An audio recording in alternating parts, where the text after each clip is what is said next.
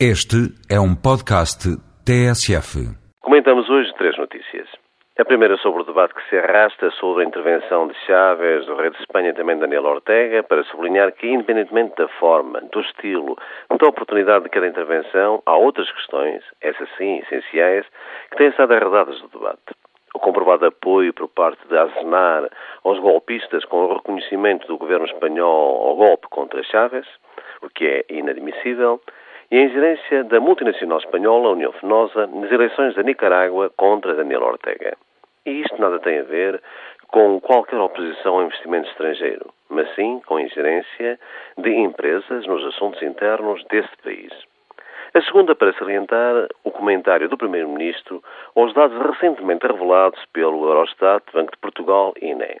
Portugal teve no terceiro trimestre zero de crescimento em relação ao trimestre anterior está em declínio, 0,7% no primeiro trimestre, 0,6% no segundo e agora zero. As exportações estão gabadas como sendo o motor e a saúde deste crescimento, caíram. O desemprego não diminuiu e continua a crescer entre os licenciados.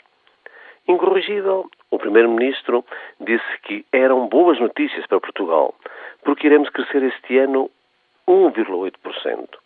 O pior resultado entre os 27 países da União Europeia. Só lhe faltou dizer, como no Cândido de Voltaire, que vivemos no melhor dos mundos.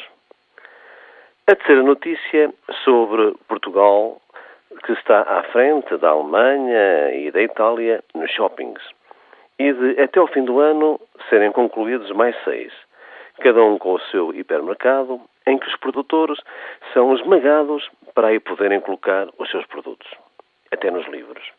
Numa recente reunião, um técnico de compras de um destes hipermercados disse a um editor que lhe mostrava recentes edições de Shakespeare. Shakespeare? Shakespeare não tem rotação.